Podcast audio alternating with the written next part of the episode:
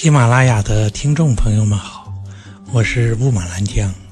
今天是我们的中国式职场潜规则三十六讲。今天我们要讲的呀是职场憨厚法则。什么叫职场憨厚法则呢？这个词儿好怪。实际上啊，它的真实名称叫职场聪明法则，又一个名称叫聪明会坑了你，会误了你。那么我们为什么不说聪明而说憨厚呢？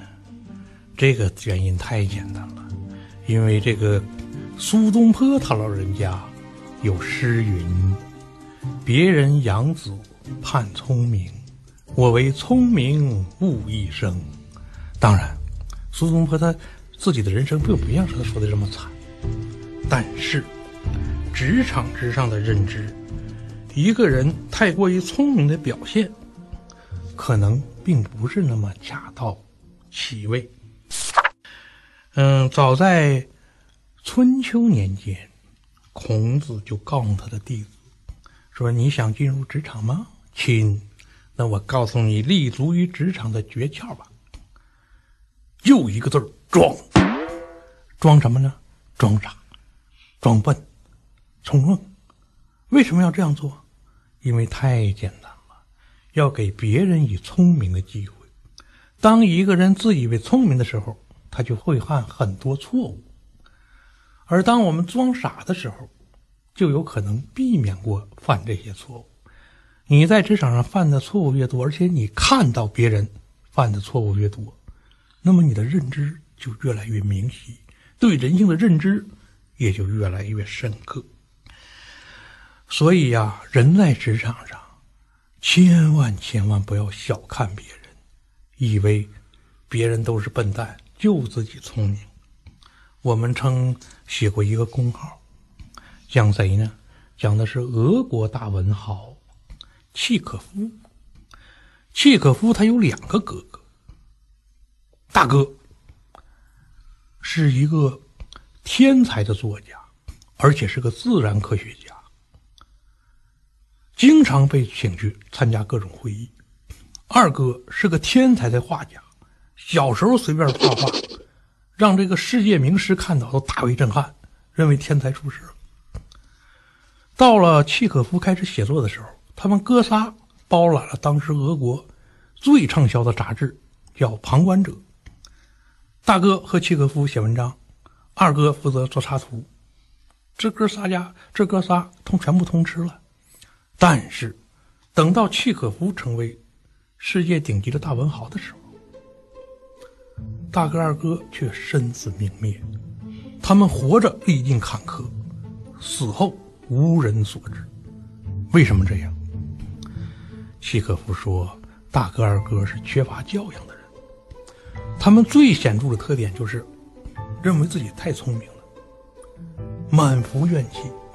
他们在所有场所。都有一种强烈的欲望，要压别人一头，要显示自己多么多么聪明，要通过这种方式，宁不惜羞辱别人，也要获得一种快乐。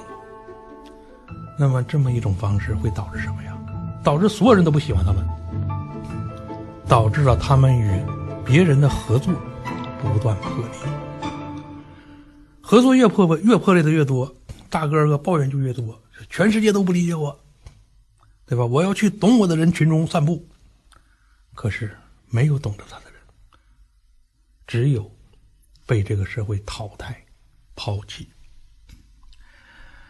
一个人呐，即使是真的聪明，当你炫耀的时候，也意味着对别人的伤害；而你并不那么聪明，当你炫耀的时候，乐子可就大喽。比方说吧。唐玄宗年间，他去泰山封禅。他经过一个县城，县城的这个县令呢，就开始思考了。这个县令叫杜峰，他是一个非同一般的聪明人。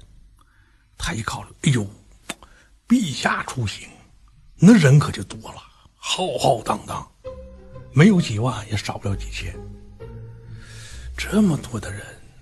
肯定会有意外发生。最大的意外是人总是要死的，明白了？给陛下准备上几百口棺材。啊，杜峰别的工作没做，给唐玄宗准备了一大堆棺材，摆好迎接陛下。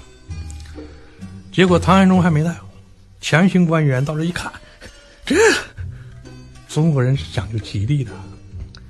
这皇帝没来，你给皇帝准备的棺材，你什么意思啊？当时那么官员就要追究杜峰的责任。杜峰是个聪明人，他一发现闯祸了，机智的逃跑了，跑到了老婆的床下躲了起来，然后收斧的人到处没逮着他，就没法追究责任了。说这个杜峰，他自作聪明，他的儿子更聪明。唐玄宗再往前走，杜峰的儿子在前面那个县城任职。杜峰的儿子考虑的是：哎呀，陛下这么多人要来，那马可少不了。说这么多的马，一天要吃多少草料啊？恐怕这个草料备不齐了吧？说多煮点豆子，煮多多的，放好了，放那儿等着。等到唐玄宗快到的时候，就见这个县城一片臭味儿。所有煮好豆子全腐烂了，散发着浓烈的恶臭。然后这个杜峰的儿子一看，他又惹祸了，他也赶紧跑。说这两个人追究可能并没有受到责罚，因为不是他们聪明，而是他们自作聪明，太搞笑了，以至于这个官员就惩治他们的时候，都光顾笑，顾不上做拍板做决定。这就是人在职场上自作聪明所带来的这个麻烦后果。你永远要记住这么一件事儿：当我们愚蠢的时候，我们是不知道自己愚蠢的。为什么要说憨厚法则呢？因为我们不知道自己的蠢。蠢人最大的特点是，他认为自己超级聪明。比方说，前两天我们看的一个案例。很经典的案例哦，一个孩子并进入一个职场，完了呢，有一个年轻人比他来的还晚。这个年轻人来了企业后不好好上班，每天玩游戏。他玩的游戏呢，还是前面我说这个年轻人玩过的，而且这个年轻人好笨，笨手笨脚。然后这个第一个年轻人忍不住就指点第二个年轻人：“你这玩法不对。”而且你这么笨的人，还玩什么游戏？好不说好好工作。结果，当天惩罚令下来了，玩游戏的年轻人没事这个指导玩年轻人玩游戏的，并且劝他要改邪归正的这个，罚款五百。这个人就想不明白呀，凭啥呀？而且这个家伙比我来的还晚。然后呢，过两天。那个年轻人再跟他说话，跟他商量工作事儿，不理他，因为他愤怒啊！你来的比我还晚，你玩游戏还没事儿，是我不行。这一不理他又惹麻烦，新的惩罚令又出来了，因为不配合同事工作，罚款又五百。这是凭啥呀？又过了几天，一打听才知道，这个又玩游戏，完了那个又不被惩罚的人是老板的儿子。当他意识到这一点的时候，哭都没地方哭去。人在职场，每个人的权利空间是不一样的，话语权不一样，行为权也不一样。一旦你自作聪明指导别人，就有可能带来麻烦。这个麻烦不光是年轻人会犯，老家伙也在劫难逃。前段时间有这么一个。有一个职场老油条，混迹于职场多年，从无败绩，大概他已经算是一个就是高管级别的了。哎，这场新来个年轻人，笨笨的、憨憨的、蠢蠢的、呆呆的。老油条越看这个笨人呢，我说，你每天都愁着这，就问这个年轻人嘛，每天愁苦着脸，怎么回事？这年轻人说了一句：“哎，我好痛苦啊。”在最没有能力的时候遇到了自己所爱。哎呀，这老油条就哈哈大笑，这小东西毛没长长。说过来过来，大叔教教你，怎么样拿下你心仪的妹子。然后老油条密授了几招，立竿见影。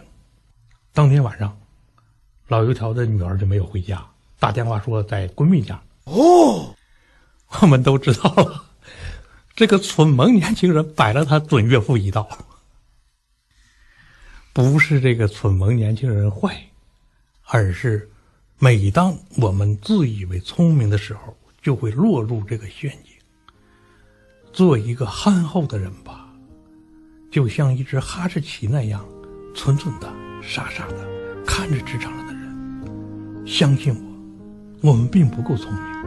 一旦我们自以为聪明，那肯定是我们重复一遍：一旦我们自以为聪明，那肯定是我们错了。谢谢大家。